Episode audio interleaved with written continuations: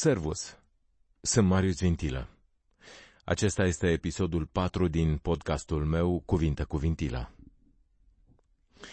Astăzi vă propun să ne punem o întrebare. De ce? De ce se întâmplă ce se întâmplă? De ce avem mai mult de un milion de îmbolnăviri? De ce avem mai mult de două sute de mii de morți la nivel mondial din cauza bolii numite covid nouăsprezece? Păi, la prima vedere, răspunsul este foarte simplu, pentru că a venit virusul care a plecat din orașul Wuhan, din provincia chineză Hubei, căruia îi spune, îi spun iredentiștii, ca să zic așa, virusul chinezesc. A venit peste noi, se răspândește foarte repede, se răspândește prin picăturile foarte mici de lichid pe care le expectorăm în timp ce tușim sau când strănutăm. Mai nou se spune că, în paranteză fie vorba, mai nou se spune că se răspândește și prin simpla respirație sau poți să iei virusul și dacă stai aproape de o persoană care pur și simplu vorbește. Am închis paranteza. Aparent, răspunsul este simplu. Pentru că s-a declanșat o epidemie care s-a transformat în pandemie și așa mai departe. Totuși, de ce nu s-au putut lua măsuri? Iarăși aici mass media ne sugerează că răspunsul este foarte simplu, pentru că covid nouăsprezece este o boală care se transmite foarte, foarte repede. Da, este adevărat.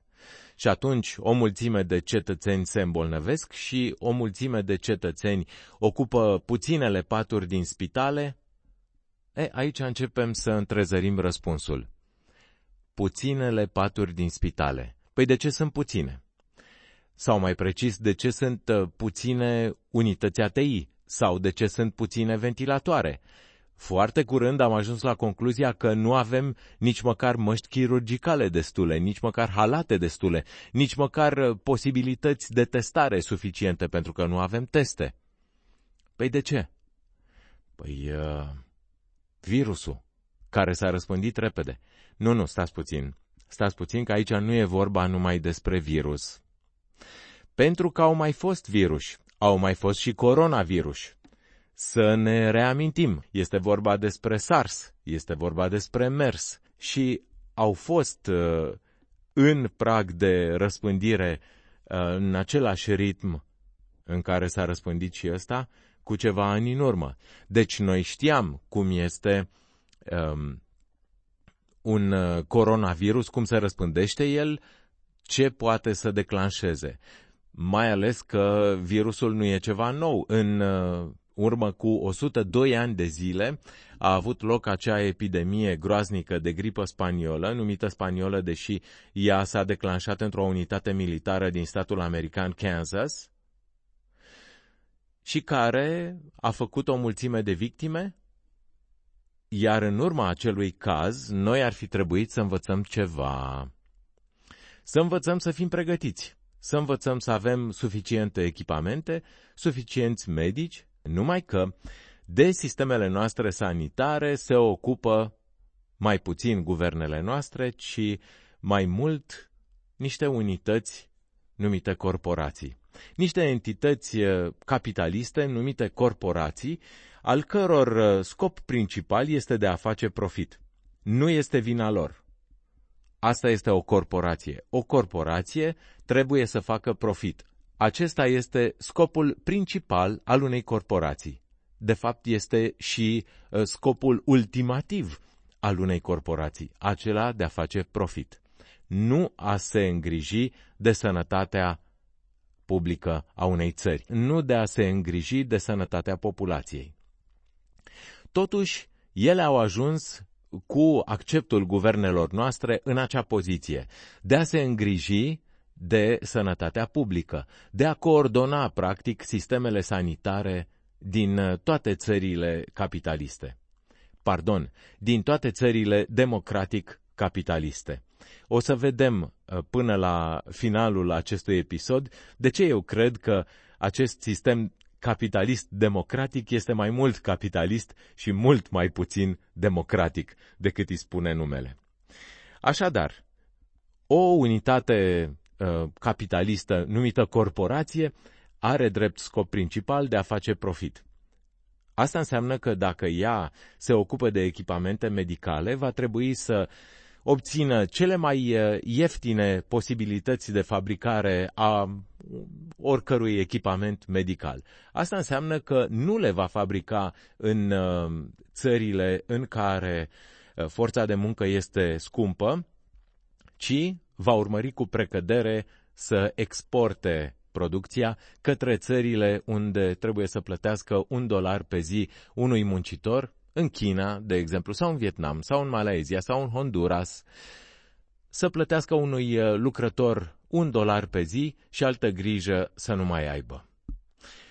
Ăsta este motivul pentru care în timpul acestei crize de covid nouăsprezece, echipamentele au devenit foarte repede insuficiente, pentru că nu se fabrică în țările în care uh, a fost nevoie cel mai acut de ele în timpul uh, acestei pandemii.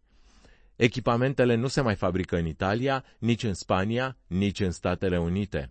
Ele se fabrică în țările pe care le-am menționat puțin mai devreme și care, dacă au, în momentul ăsta, dacă au, atunci exportă sau, mă rog, uh, le trimit către Europa sau către Statele Unite, către țările dezvoltate. Dacă nu, asta e situația.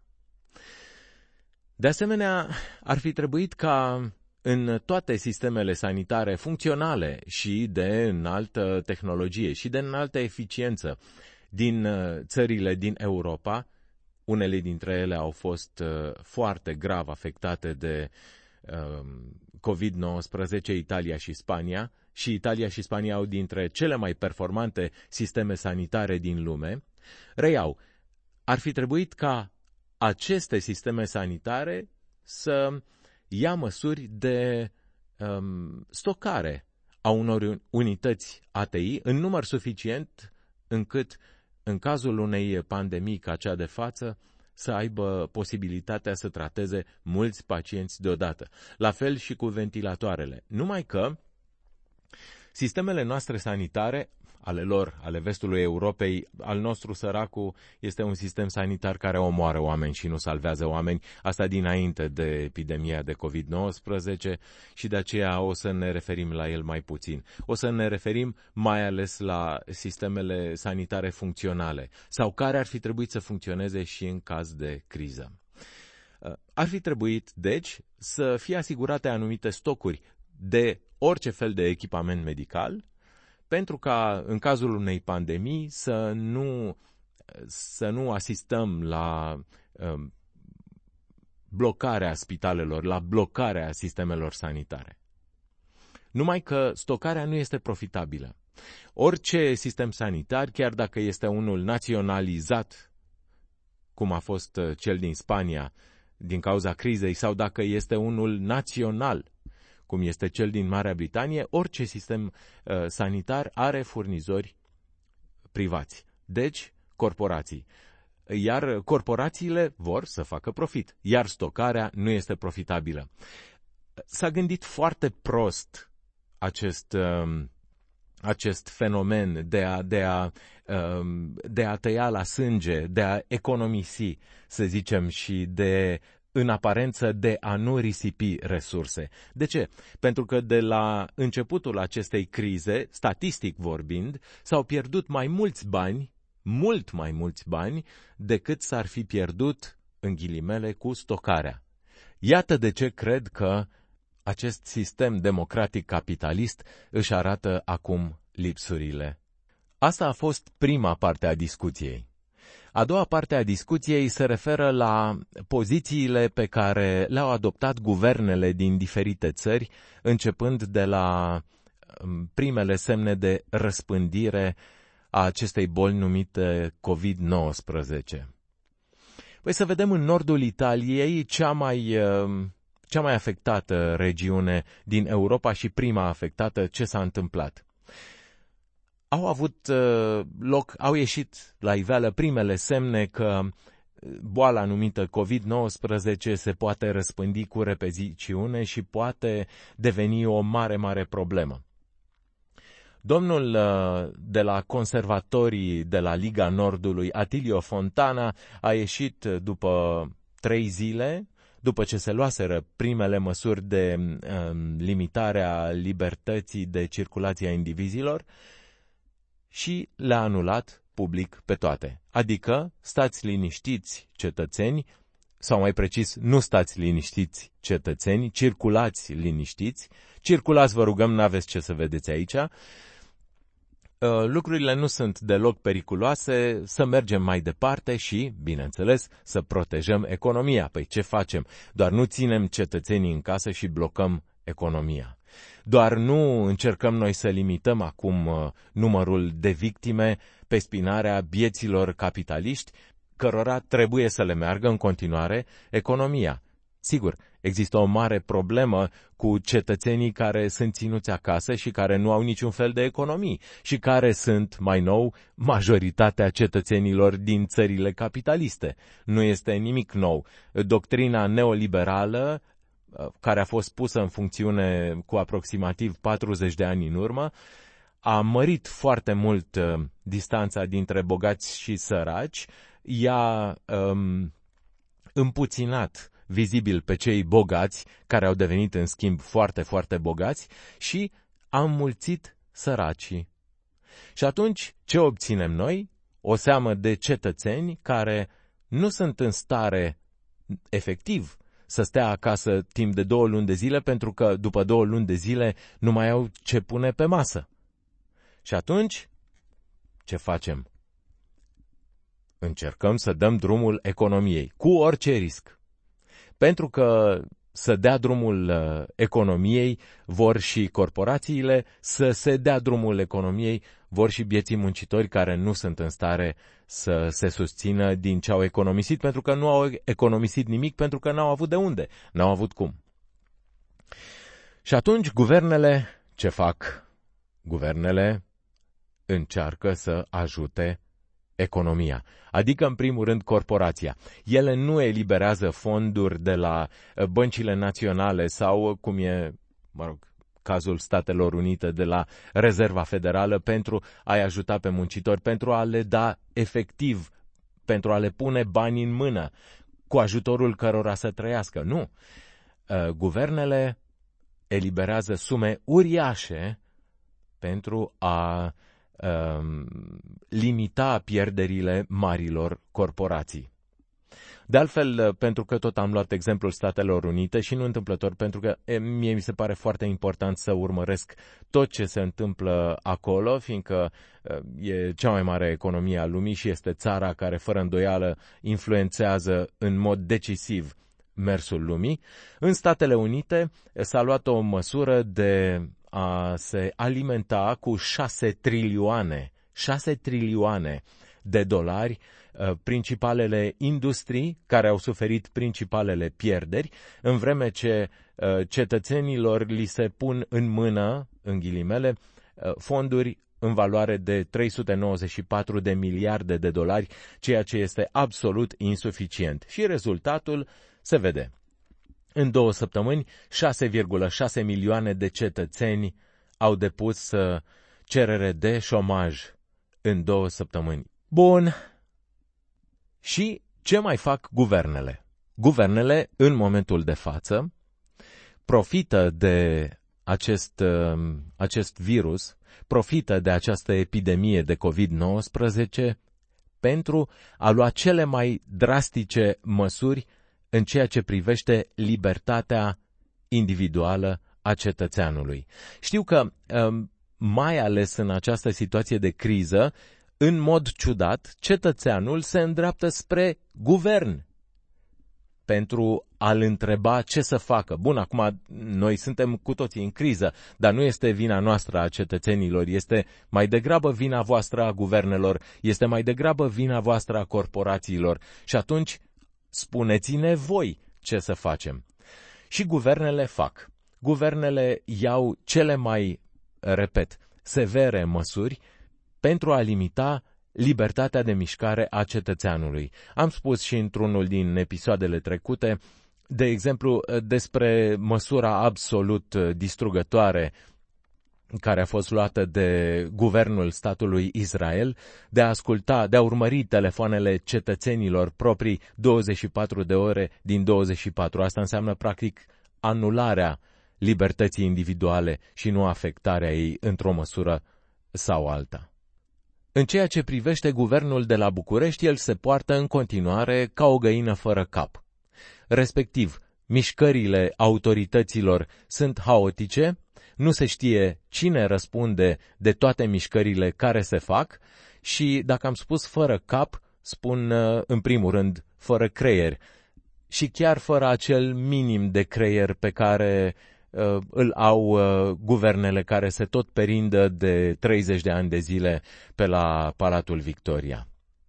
Să luăm de exemplu măsurile prevăzute în Ordonanța Militară numărul șapte, pentru că acest episod din podcastul Cuvinte cu Vintilă l-am înregistrat la o zi după ce a intrat în vigoare Ordonanța Militară cu numărul șapte, treabă care m-a luat și pe mine prin surprindere. Eu am crezut că trăim în continuare sub condițiile impuse de Ordonanța Militară cu numărul trei.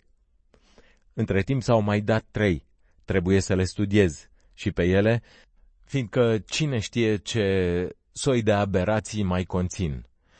Mai țineți minte ordonanța militară în care Biserica Ortodoxă Română își făcea loc cu două prevederi relative la numărul cetățenilor care au dreptul să participe la servicii religioase private, cum ar fi nunți și botezuri? E bine, genul ăsta de măsuri aberante sunt conținute și în Ordonanța Militară cu numărul șapte. Se limitează, nu se limitează, se închide accesul în orașul Ialomițean Țăndărei. Indiferent dacă vrei să ajungi la Țăndărei sau dacă vrei să pleci de la Țăndărei, nu mai poți să o faci, conform acestei Ordonanțe Militare cu numărul șapte. Dar sunt și niște excepții, iar excepțiile sunt destul de multe. Este exact ca și când ai spune în codul rutier, culoarea roșie la semafor înseamnă că toate autovehiculele trebuie să oprească, mai puțin autocamioanele, autobuzele și motocicletele. Vă dați seama cam în ce hal s-ar circula. Și să nu uit să menționez setul de măsuri care au adus practic o cenzură anunțată din partea guvernului, care cenzurează orice fel de informații ce se referă la numărul de victime de covid nouăsprezece din România, din județe, dar și la nivel central. Cum își permit acești politicieni să limiteze informațiile despre covid nouăsprezece în timpul unei pandemii de covid nouăsprezece? Ele sunt cele mai importante informații. Sigur, ei profită de faptul că noi în momentul de față, fiind ținuți în casă, nu avem cum să protestăm. Mie în momentul ăsta, mie mi-ar fi frică să îndemn cetățenii să iasă la o demonstrație, pentru că nu ne putem aduna, pentru că suntem sub stare de urgență și probabil că aș fi aruncat direct în închisoare. Ei bine, Bucureștiul știe că nouă ne e teamă în momentul ăsta să mai facem orice fel de referire la vreun protest și orice fel de protest online nu ar fi luat în seamă. Ni s-ar da peste nas din nou cu starea de urgență. Deci, practic, s-a intrat într-un cerc vicios. Cum putem noi să facem guvernul democratic ales, chit că în cazul guvernului Orban treaba asta nu a funcționat, dar teoretic este un, o conducere democratic aleasă, să ne asculte și să ne respecte drepturile? Mai urmărim situația și revenim. Vă mulțumesc dacă m-ați ascultat, sunt Marius Vintilă. Acesta a fost episodul patru din podcastul meu Cuvinte cu Vintilă. Până data viitoare, numai bine!